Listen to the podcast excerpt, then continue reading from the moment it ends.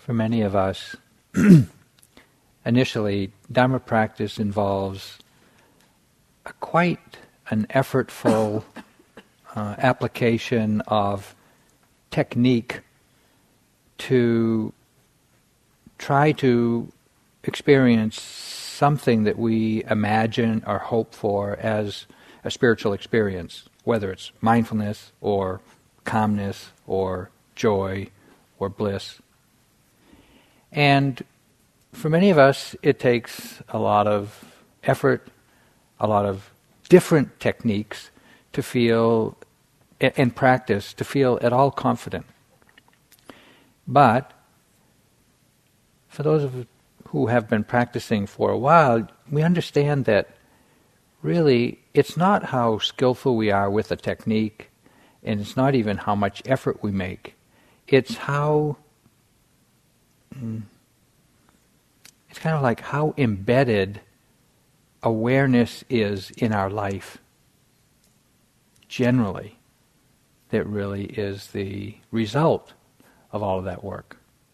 So tonight I want to speak about awareness as a lifestyle rather than a technique or a meditative practice, but just a way of life and what is supportive of that. Because Sayadaw Tejaniya says, we should consider meditation and the development of wisdom as a marathon, not a sprint. Bummer. and so the, the Buddha taught that the controlling forces or the controlling factors in the development of our spiritual life are five Saddha, or faith, Virya, or energy, Sati, mindfulness, Samadhi, concentration, and Panya, wisdom. So I want to speak about these five mental factors, how we experience them individually, directly, how they operate in practice, but also how they um, how they feel as a lifestyle when they're developed, in balance, mature.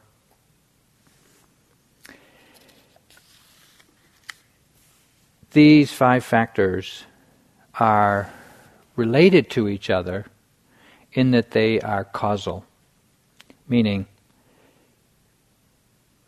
if one has faith or some confidence in the teachings or a teacher or some understanding or practice, they are willing to make an effort. If we're willing to make an effort, there will be some development of awareness or some development of mindfulness. With that mindfulness, if there is an ongoing continuity to it, the mind gets quite naturally collected, samadhi. And the Buddha said the collected mind or the concentrated mind sees things as they are, wisdom. So each of them are the cause for the subsequent arising of the next, the effect. But with more wisdom and more understanding of ourself, of practice, of the goal of practice, we feel more inspired, more faithful, and therefore more energetic, more aware, more concentrated. Again, more wisdom. And so this this relationship of cause giving rise to effect is cyclic and gradually development, a gradual development of awareness as a lifestyle. So the first of these is saddha, usually translated as faith, but it's not the faith of a belief. It's really the faith that we feel or the confidence we feel based on our own personal experience, which in the beginning has to be very little, of course. But sometimes, and, and maybe you can remember, how you first heard of the Dharma, whether it's from someone or from practice or a book or a tape, and something caught your attention. And even just agreeing with what you hear can be enough to spark one's faith that, oh, there's something here. There's something for me. That I get it. I remember when I first well, okay. My first retreat was an accident. I was living in a commune up in Maine, and it was a Grateful Dead Pink Floyd commune. so you know what our spiritual practice was. It wasn't Dharma. Nevertheless, I didn't know anybody who meditated. I'd never heard of Buddhism. I wasn't interested in spirituality of that type. And yet, when someone in the commune said, oh, they were going to go to a. I thought they said something like a resort. so, so I said, that sounds pretty good. So, sign me up too. So we got, we drove down to Bucksport, Maine, where the first three month retreat was held. And we walked in on 60 people in the third month of a three month retreat, the first three month retreat that Jack, Joseph, and Sharon and others taught. The last two weeks of which was an introductory retreat for new people. So we walked in, and there's the dining room on one side, the meditation hall on the other. Everybody was walking around wrapped up in blankets, not looking at us. Couldn't find anybody to talk to, find out what we were supposed to do. We looked in on the meditation hall, it was dark, and everybody was sitting still as stone. we looked at the schedule, it said, you know, 4 o'clock, wake up, you know, exercise, uh, sit, walk, have breakfast, sit, walk, sit, walk, sit, walk, lunch, sit, walk, sit, walk, sit, walk, tea, sit, walk, 7:30 talk. We looked at each other and said, "Well, at least we get an hour a day to speak to each other." Wrong. and, and so we went in and the show began and I I didn't know what the hell we were doing there. I, I, I didn't I didn't know anything about Buddhism, never heard of it. Been nothing. But we were there, we paid our fee, and we listened. It was utter and sheer agony the whole two weeks. It was, I was miserable. I sat up back, way up back, and leaned against the piano the whole time. and yet, I did as best I could, went through the schedule, listened to the talks, you know, yeah, things resonated. That sounded good. That sounded good. You know, but boy, when two weeks was over, I was glad to get out of there. So we drove back to the commune and pulled into the commune, met everybody. Everything was the same. Same people, same building, same dogs, same animals. The whole the whole shebang was there. Everything was going on just like we left it, except everything was different our view, my view, of myself in that situation was totally different. And that was the beginning of the end of my involvement in the commune and the beginning of my involvement in the Dharma. And I look back at that retreat and I've asked myself many times and have concluded that what happened during that retreat? What happened to take me from complete unknowing about anything about the Dharma, meditation, spirituality, awareness, liberation, to here I am 35 years later, trying to induce you to do the same thing. Something got sparked. My faith, my confidence in here is something worth doing. Here is something that is. I didn't know what it was worth doing for. I didn't know what the purpose of it all was, really. I didn't really understand. But just paying attention, just being present with the experiences of life seemed real. Realer than anything else I'd done. And soon after that, IMS, the retreat center in Massachusetts, was purchased. When they put out the call for volunteers, there was no hesitation in my mind. It's just, I went, that's what I wanted to do. Didn't take me split second. Even though I'd never meditated since the retreat. I just totally forgot it for a year. But that's how powerful faith or the igniting of faith can be. And in my case, the igniting of the faith didn't depend on knowing anything about what I had faith in. I had no knowledge of the Dharma, really. And I didn't know what was involved in practice. And I didn't know what the goal of practice was. It was only a word. Didn't mean anything to me. And yet, I had absolute faith that this is worth, worth de- devoting your life to. Rodney Smith, who's another uh, teacher up in Seattle and teaches, been teaching for many years. Um, when I first went on staff at the meditation center, um, he was on staff at the time. And the first day I was working there, uh, we were up in the attic, um, insulating the ceiling to try to keep the place warm. And we were having a discussion. Now, mind you, I'd done one two week retreat. We were having a discussion about Nibbana.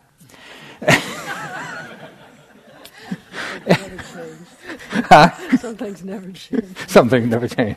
Anyway. and Rodney reminded me a few years ago, he said, uh, when we were talking that day, I said to him, Rodney, I have absolutely no doubt that in this life I will realize the Dharma.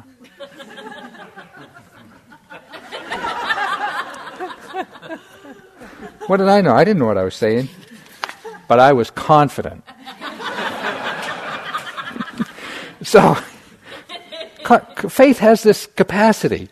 You know, you can be really uh, confident about things that you don't know much about.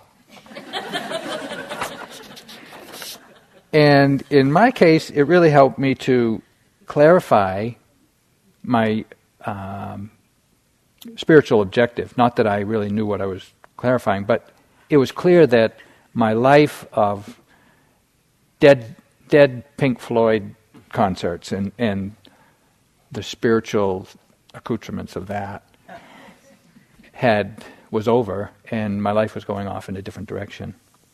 And I had uh, just a lot of confidence to do the practice. And when I first went on staff, I wanted to do nothing more than just sit. I would do, I would do the hours I had to work, but I just wanted to sit in the quiet. Well, my mind wasn't quiet, but I wanted to try to be quiet.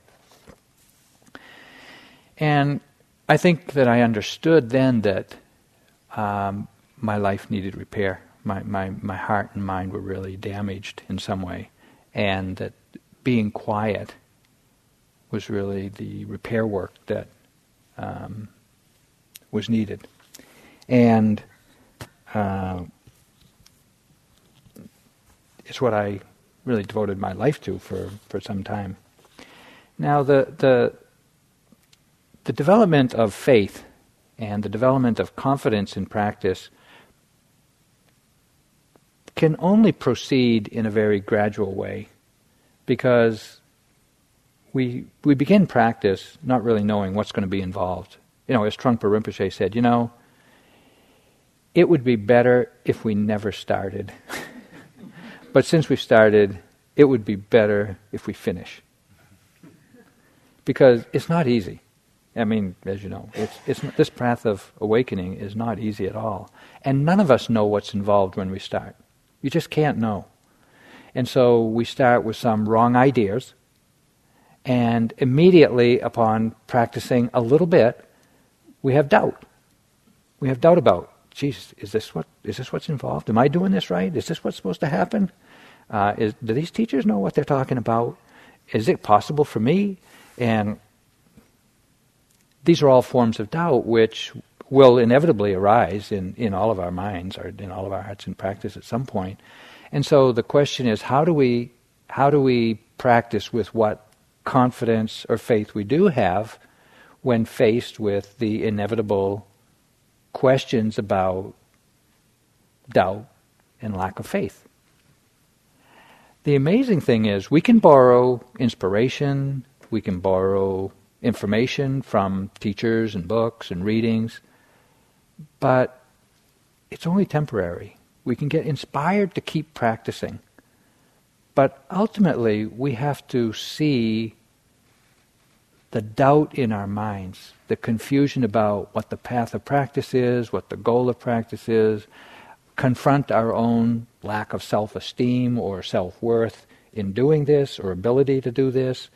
And these are all forms of doubt which pull the plug on practice and therefore stop our, stop our development, really. And so, practice, the initial phase of practice, the initial stage of practice, is really learning how to practice to overcome doubt. And it's not that you can end run it you can't get around it. You can't kind of skip over it. You actually have to go through it. You have to see all of these forms of doubt.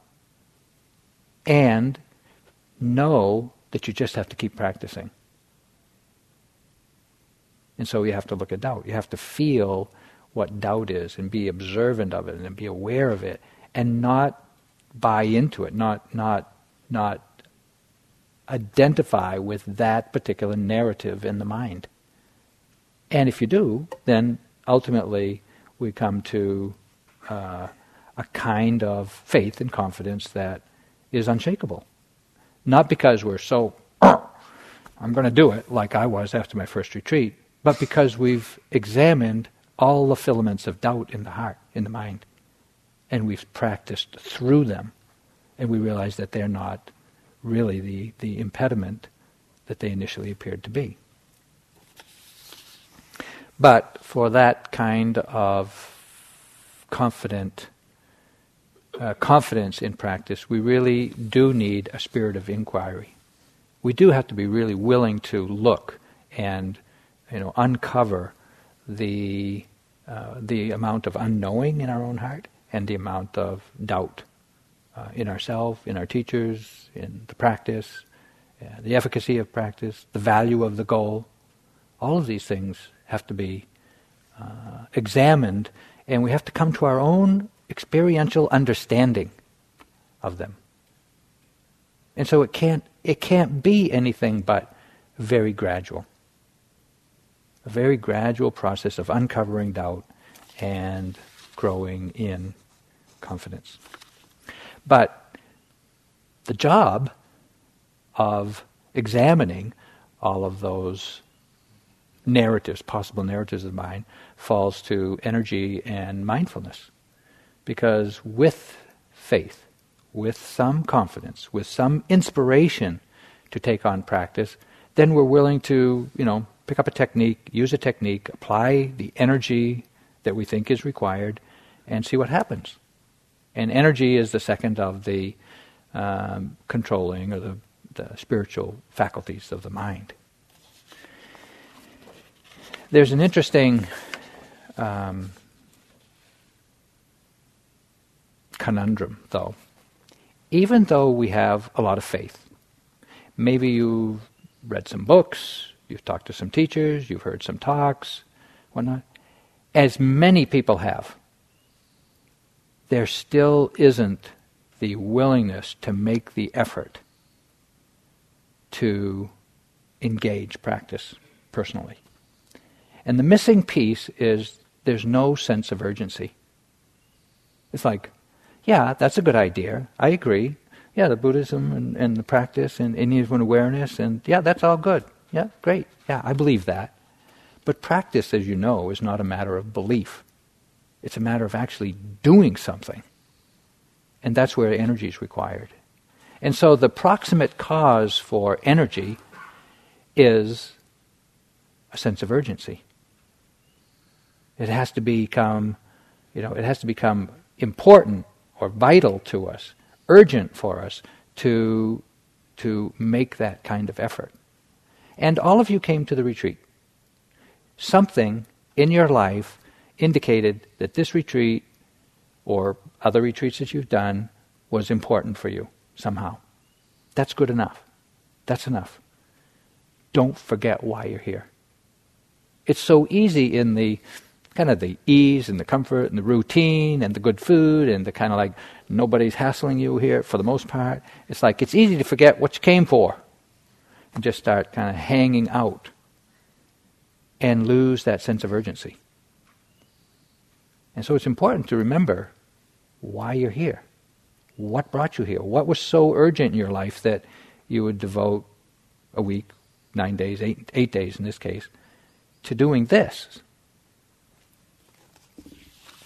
You know, uh, the Prince Siddhartha, the Bodhisattva, was living in the living in the palace, and he was indulging in all of the delights of the wealthy in India at that time, which is probably like living in California these days. kind of.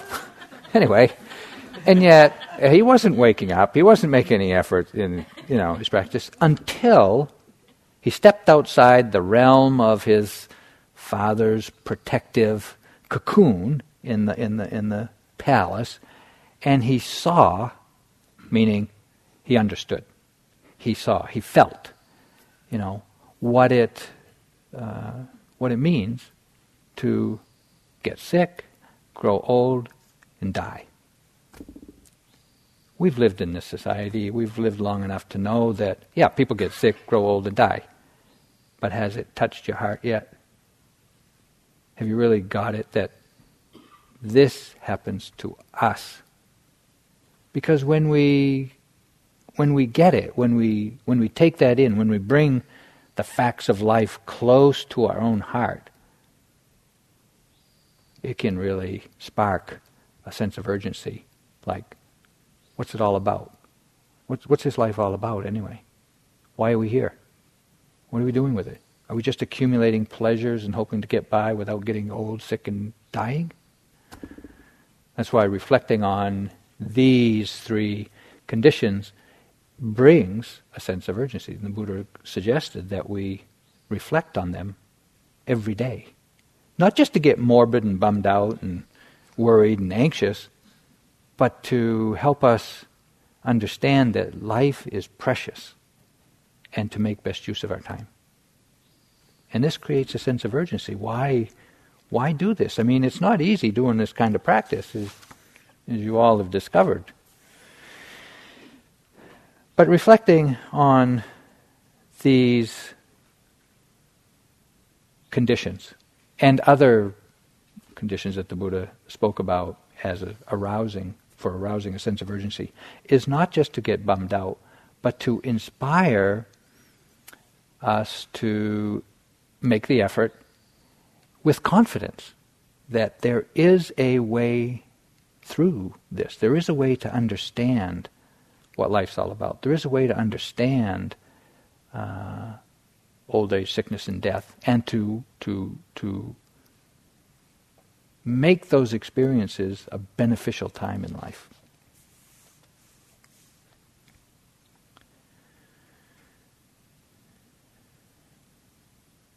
No one succeeds without effort, Ramana Maharshi said. No one succeeds without effort. I know we've been talking about relax a lot. It takes a lot of effort to relax correctly. it does. No one succeeds without effort. Mind at peace is not your birthright. Those who succeed owe their liberation to perseverance. Sayadaw Tejaniya puts it in his own way, it's not difficult to be aware or mindful. It is difficult to maintain it continuously. And for this, you need right effort, which is simply perseverance. So it's not that we need a real muscular, effortful energy all the time in our practice, but it's that we need just enough perseveringly. Because I think Carol asked you in the first the first night of the retreat, you know, how much how much effort, how much energy does it take, even as you sit here now, to feel the sensations in your right hand? Got it? Did that take a lot of effort? Did that take a lot of energy? No. But in every moment, notice something. That takes perseverance. And that's the kind of energy that is needed in this practice. Again, how can we know this when we start practice? We all start with, okay, I'm really going to get it. I'm going to get, I'm going to get the best use of my eight days, you know, and we try too hard. And then we get really burnt out and pained and tense and anxious, and then we say, no, no, no, I'm going to, I'm going to relax. I'm going to chill out. And then we just kind of gaze off in a thousand yard gaze and hope that it happens to us. You know, it doesn't. And so our, our swings in energy go from wildly over energetic to wildly under you know energized. And gradually we come to understand what energy is actually required. But it can only be a gradual development of the understanding of how much energy is needed in any one moment. We can't know that without practice we can't know that without experience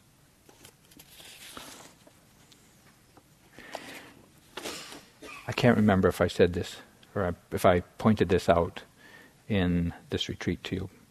But it said that the, um, the manifestation of energy in our practice is non collapse. You know, and when we're trying real hard, we're not collapsed. When we're totally lethargic, we're totally collapsed. But the place in practice where we go from right energy or right effort to collapsed is so subtle. You know, we're just going along, we're being present, we're there, we're there, we're here, we're here. And we, we give up, we drop, we, we just drop the ball. We drop our own intention, we drop our aspiration, we drop our faith, we drop our energy. We just drop the ball. And it's really hard to pick it up. It's hard to notice that we've dropped the ball. But it doesn't take long before we, we realize that we're, we're not being very aware, we're not being very present. Carlos Castaneda, that great spiritual teacher of the last century, wrote of his teachers, Don Juan's instruction to him about right effort. He says, Don Juan assured me that in order to accomplish the feat of making myself miserable, I had to work in a most intense fashion, and that it was absurd. I had now realized I could work just the same in making myself complete and strong. The truth is in what one emphasizes, he said. We either make ourselves miserable or we make ourselves strong. The amount of work is the same. Hmm. So, with effort, with energy, with making some use of the instruction, a technique, making some effort, we have some experience with mindfulness. Mindfulness is the third factor, uh, the third of these five factors. Mindfulness, we've calling synonymously with awareness in this retreat, has its own task, really, has its own task in our process. And the function of mindfulness is to remember. Now, as, as we all know, if I tell you to pay attention to the sensations in your right hand, it's easy to do. And then if I say pay attention to, you know, the, the thoughts in your mind, that's, that's easy to do. But what's hard to do is to remember to do it yourself. Isn't it? We just forget. You know, we sit down with all good intention, we plant the seed, I want to be mindful, and that lasts for about 30 seconds. Because it too is impermanent. That intention is just as impermanent. That resolve, that determination is not very strong. It, it's conditional. It doesn't last. And so we have to try again, and we plant the seed again and again and again and again, and eventually we begin to be more not forgetful. But it's not something that we can control.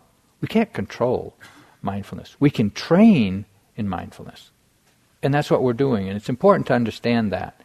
That we can't make ourselves be mindful continuously, But we can train the mind to be mindful more continuously. And that takes this kind of persevering energy in order to do that. So remembering to acknowledge the present moment, to observe the present moment. It has another function. Mindfulness has another function, and that is to see things as they are, meaning it doesn't put a spin on things. Mindfulness is accompanied by a quality of mind that doesn't allow you to deceive yourself. It sees things as they really are. If something's painful, you really see it as painful. If something's shameful, you really see it as shameful. If something's unwholesome, it's mindfulness that tells you what's unwholesome. It shows you because you can observe it. You can't, you can't spin it any other way. We, we have the habit of spinning things in our own way, of, of benefiting our, our self narrative. Mindfulness cuts through that. It won't let you do that. And so it, it shows us a lot of our mm, less than noble qualities and characteristics, behaviors, thoughts. So it has the function to remember. It has the manifestation of not adding, not allowing spin. And it has the characteristic of actually tasting the flavor of the present moment. It's, it's mindfulness that allows us to feel intimate with ourselves, to really get close to our moment to moment experience. Sayadaw, uh, Sayadaw U Pandita, one of our other teachers in Burma, he says, A life without mindfulness is like food without salt. It's kind of mushy. you know, it's there, it's got a texture, but it doesn't have much taste until you add just a little salt and it really enhances the flavor of the food. Mindfulness is like that. Life without mindfulness, it's kind of, it, it goes along. But when you add mindfulness, you taste each moment of life. Interestingly, the proximate cause for mindfulness, that the condition that most supports being mindful, is clear perception. Now, perception is the capacity of the mind that takes notice of what is unique and distinctive about this experience. So when you look at an apple and you look at a banana together, what is the distinctive, unique characteristic of each? Well, banana is long and yellow and an apple is round and red. That's how we know. Round and red is not banana. Because we've registered, we've seen enough of them to know, we've taken notice of, that's what distinguishes one from the other. Well, perception is happening all the time we are perceiving our own experience and constantly registering is this familiar? Is this pleasant? Is this unpleasant? Is this not is this novel? Is this gross? Is this subtle? Do I like this? Do I don't not like this? Is this okay? Am I okay for and this is constantly going on. This is not this is just a natural activity of mind. It's not personal, it's not morally good or bad, it's just a natural activity of mind. It has allowed us, it is really our, we'd say, genetic heritage. Because those who went before us, who did not develop these this capacity to, to make very refined distinctions between this and that and the other thing, their genes didn't get passed on. They ate the yellow thing that looked like a banana but really wasn't, it was poison. And so they didn't make it. And so we have this capacity, or I should say, it's a natural activity of the mind. The problem is we get attached, we get identified with what we like, what we don't like, what we see, what we, what we prefer. But it's the clarity with which we see things, that we, the, the, clarity with which we distinguish one moment from the next, that supports the continuity of awareness. Think about that. if we're just sitting there kind of like in a, a kind of a, a kind of a global presence, not really taking notice of anything, but just kind of being hanging out there, not may not be very clear perception. If we're not clearly recognizing the uniqueness of this moment's experience, but it's just kind of all mushed together with everything else, mindfulness is not very strong. And so it's the ability to taste the flavor, the unique flavor of this moment, which supports being mindful in the next moment. Clear perception is the proximate cause for the continuity of mindfulness.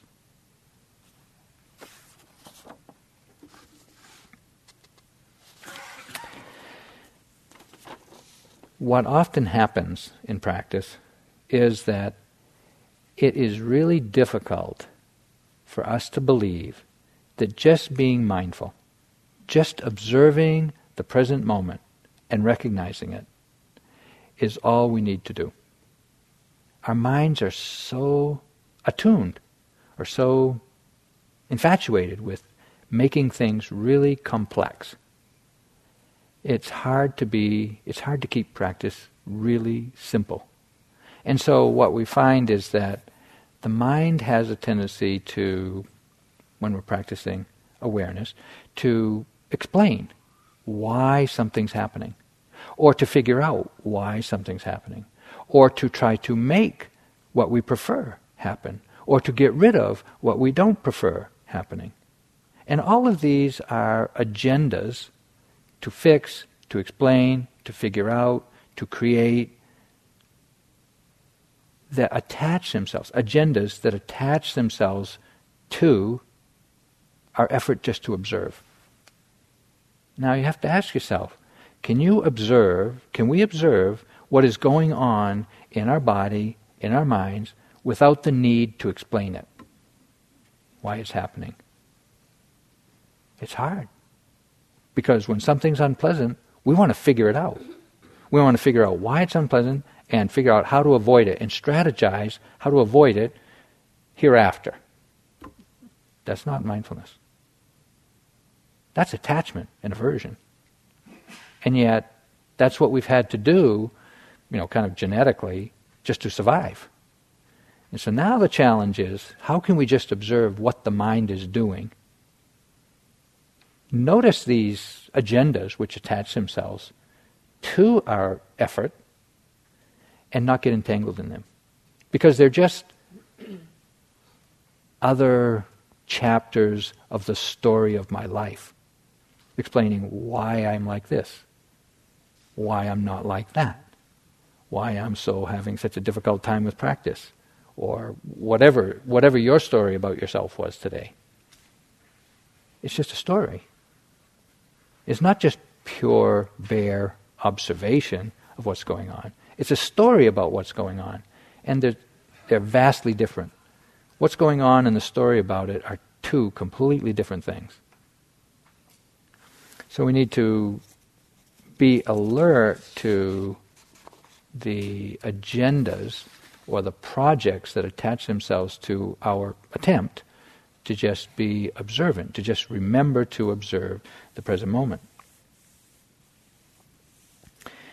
It's important also to understand that mindfulness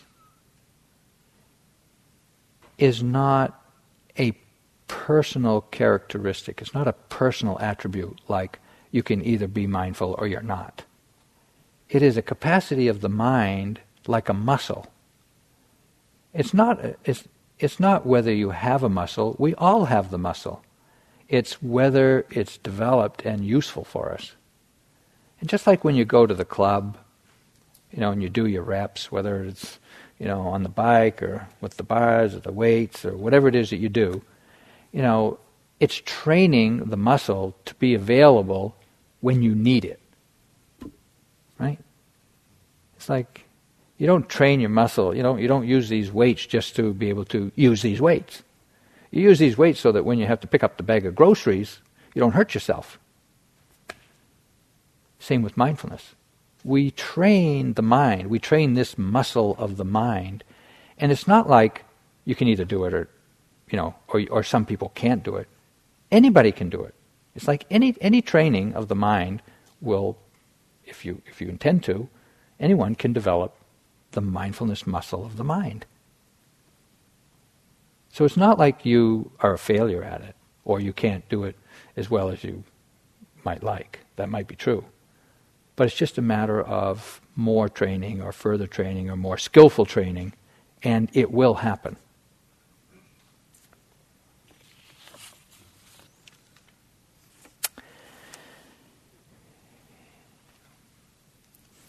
With faith or with confidence, we make effort. With effort, we become more mindful, or we become mindful some of the time. It is the continuity of mindfulness, the number of moments of mindfulness, we'd say, that collects the mind. If we're only mindful one second every minute, well, that's not, that's not very mindful, right? Or if we're only mindful for five minutes in a day, that's not very mindful. And so there's not much continuity, so there's not much collecting of the mind. And when you're not mindful, the mind is just scattered to the four winds. Right? Yeah, I'm, I'm sure you've seen. When you're not mindful, the mind, the mind goes anywhere. The mind has a mind of its own. It just wanders off. It wanders off into la la land, into the past, into the future, into anxiety, fear, jealousy, envy, you know, worry, oh, everything except being mindful. Right? Mindfulness takes training. Wandering doesn't. We know how to wander. It just happens. Okay. So, how do we collect the mind? How do we collect the mind so that it stays here? Well, we have to remember more frequently to be mindful. The more frequently we remember to be mindful and are mindful in the moment, the more collected the mind becomes. This collecting of the mind is called concentration or samadhi. Now, a lot of us started Dharma practice with the instruction to focus on some chosen object. For many of us, it's the breath, either at the nostrils or at the abdomen. Although some of you have other, other practices, but for many people, it's the breath. And even though it was never said, what we did was to glom on glom onto this object like that was the only thing that was important. And it's the narrowness, it's the smallness of the object which we devoted all our attention and energy and interest in. It's like, how continuously can I be with that object as if the object was the goal? But it's not the object that's the goal, it's the continuity that's the goal. And so we've mistaken the goal of the object, or the object of the breath, or the sensations, or whatever it is, as the goal. And it's not. In the process, of course, we get more continuous because we've only got one thing to pay attention to. If you're not on that thing, get back there. Right? And we've all done that. We've done plenty of that practice, or most of us have, where as soon as you find yourself off the breath, get back there. This is great for developing continuity of mindfulness and the effects of concentration. Now, the effects of concentration are what we're all looking for calmness, seclusion of mind, joy, bliss, ecstasy, eventually, and all of those good things. You know, where, where it's kind of like psychedelic mind. Yeah, You know, and we come out of a retreat of nine days and we're just kind of like floating. Yeah, yeah this is good. I'm glad I did my meditation. Didn't learn anything, but I got, I got some special effects, the spiritual goodies we call. Our teacher calls them spiritual goodies: calmness, clarity, faith, uh, effortless energy, uh, piercing clarity, deep understanding. You know, all those things, just goodies. And for a while, we might be satisfied with that. But did you ever notice how they don't last. They don't.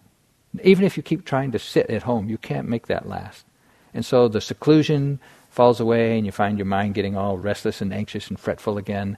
And of course, the, the, the ease in the body, the, the open spaciousness in the body contracts and you feel kind of dense again. And the faith that you had kind of gets corroded and you feel a little doubt and questioning and maybe I'll go to a different kind of retreat next time. And, right? And all of those spiritual goodies just kind of degrade back to normal. Why? Well, because really, it's not because we're not on the breath, it's because the continuity of mindfulness is broken up. No more continuity. And so the effects of the collected mind are gone. Now, when the mind gets collected through continuity of mindfulness, and it can be on a single object, or actually it can be on changing objects, which is what we're encouraging you here. Not to stay with one object, but one object, it might be the breath in one moment, it's a sensation in the next moment, it's a thought in the next moment, a sound in the next moment. And so the subjective experience is it's chaotic. Right? But actually the continuity of mindfulness is just the same as if you were focusing exclusively on the breath. And so even though the object is changing moment by moment and the continuity is the same, you still develop a sense of seclusion, a sense of tranquility, a sense of clarity, ease, etc. Except it's a lot more pliable, it's a lot more flexible, it's a lot more dynamic because it's open to all, the whole range of experience. It's not just the breath. When you're just focused on the breath and you seclude the mind on the breath, as soon as the mind gets pulled off the breath, your samadhi is broken. Your concentration is broken. But if you're training the continuity of awareness on changing experiences, a sound, a sight, a sensation, a thought, a memory, a plan, an emotion, whatever, then what is going to break the continuity of it? Nothing. So the samadhi that develops with this open awareness of the full range of objects is much more flexible, much more pliable. It can accommodate any any situation you run into. Even going home, going shopping, going to work, having an argument, whatever. We can be mindful of all that and still not lose our samadhi. Still not lose that sense of seclusion that is the prize, really, of, of, of retreats like this, is learning how to seclude the mind from the hindrances, from the defilements. So, in this practice, we're encouraging you to open the mind to, to really uh, notice all of the things that are that where, where your mind goes so that you can learn how to be aware of them and not lose the continuity of the awareness which brings that seclusion of mind. Now, when the mind gets collected and secluded, it has a way of mm, unifying the mind. It's like we collect pieces of the mind from that memory, that plan, that thought, that sensation, this sound, and we collect it so that all of the mind is present in this moment for this experience, the next moment for the next experience, the next moment for the next experience. When the mind gets that collected, it sees things differently. It's like a magnifying glass. Or if I if I hold up my hand here and say, "What do you see?" You said, well, you see my hand. And I said, Well, get a little closer. Get a little closer. Get so close that you can see what's going on there.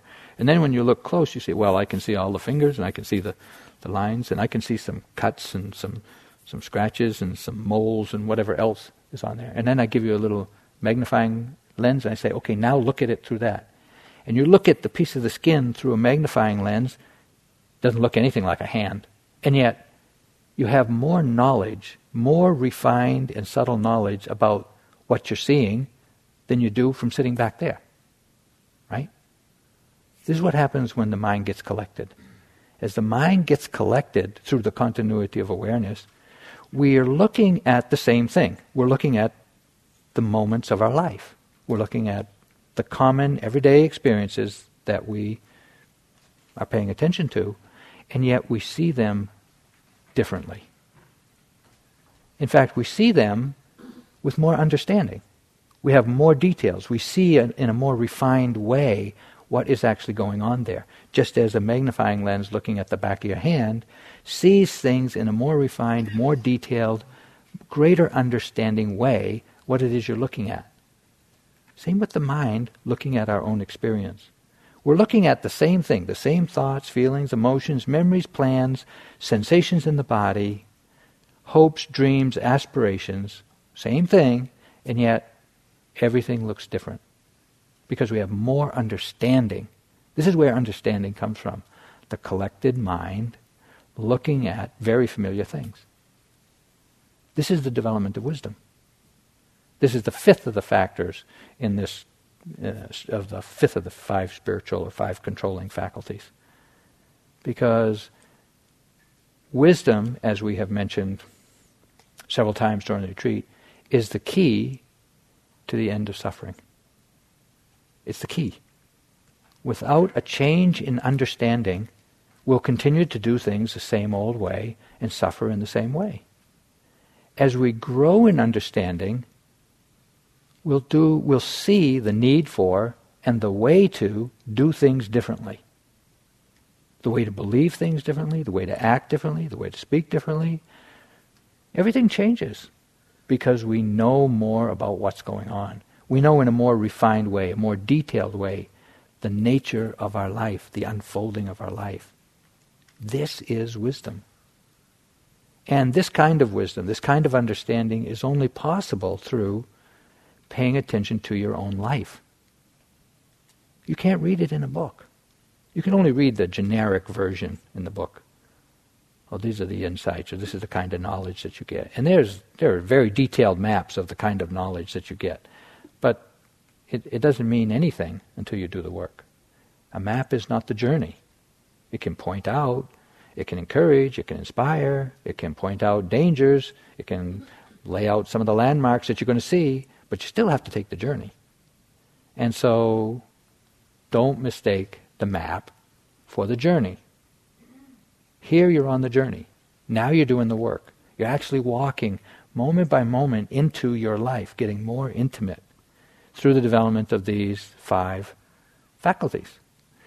You can understand, you can see that the more you understand about practice, the more you understand about your own uh, buttons and how you get pushed and what causes, what, what your personality characteristics are, the more you understand that, the more skillfully you can live. The more you'll be inspired to practice. The more practice you do, the more you understand. This is how these five factors begin to guide our practice, guide our growth in understanding, and guide our journey of liberation.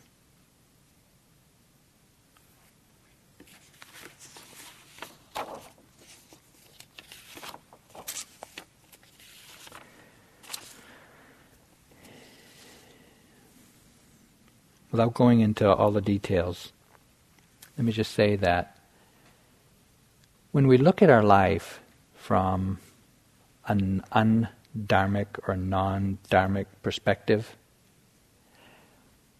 we have enough skill in navigating the conditions of life to do good enough. And yet, no one can deny that there's still a tremendous amount of unhappiness, sorrow, depression, fear, anxiety, sadness that is suffering. Sometimes we just say, yeah, it's inevitable. Everybody experiences it. It's true. It's true. Everyone does. But did you ever ask yourself if there's another way of living?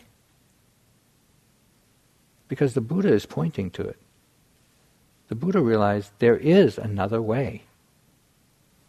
There is a way to be free of these kinds of suffering. And it's through the development of these five faculties of mind. And ultimately, through the wisdom or the understanding we gain from developing awareness. Awareness is the activity of these five faculties with understanding of what is going on, as Carol said, to know clearly, intimately, and in infinite detail the way things have come to be. Whether it's the body or the mind or mental states of suffering or the way of practice. This is what we learn from just paying attention. But it's only from paying attention, observing carefully, that we're going to learn it. What we've been doing this week is just that. I know it's easy to lose perspective on why I'm here and what am I doing and what about my knee pain or back pain or whatever. And sometimes that's all that you can be concerned about. But, you know, in the big picture, that's what's required. Really to learn intimately the nature of this mind, the nature of this body, and the unfolding of uh, awareness. It's not easy. It's not easy. You know, our parents didn't teach us this. We didn't learn this in school. You know, it's something that's uh, extraordinary, an extraordinary opportunity in our lives to hear the Dharma and to have the uh, facilities like this and the encouragement of teachers and teachings because it's not it's not common sense. It's advanced common sense, some people say. And it is. You can see it, it's it's kind of ordinary, and yet it's pretty extraordinary too. To the extent that we're willing to, you know, make effort with whatever belief and faith and confidence we have, definitely there will be a benefit. Definitely. It's not, it's just cause and effect. If we make the effort, there'll be more mindfulness. If there's more mindfulness, more continuous mindfulness, gradually the mind gets collected. The collected mind inevitably sees things in more details and understands more intimately, more deeply the way things are. This can't help but be inspiring and give you more faith and confidence to make more effort. And the more effort is going to result in even greater continuity of awareness, greater concentration or collectedness of mind, and more profound and subtle understanding. This is the way that the practice unfolds, gradually, cyclically, developmentally. If we make a continuity of effort, the rest will follow. That's why Sayadaw Tejaniya says, you know, right effort is perseverance. It's not muscular, it's not making a heroic effort, it's just being there, moment after moment, from the time you wake up to the time you fall asleep. Whatever you're doing, that's the moment, that's the experience to pay attention to. And from that, the rest of the path unfolds quite naturally.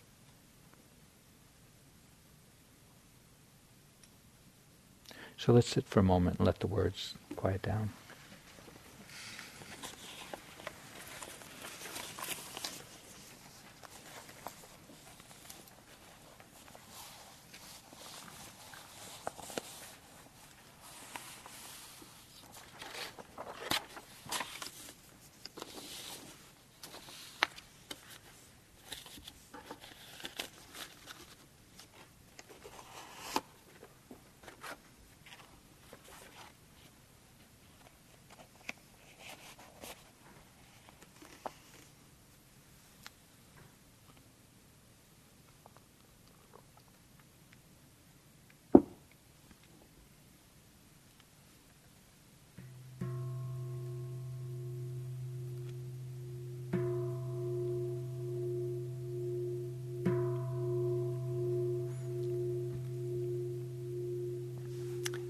Thank you for listening to the Dhamma.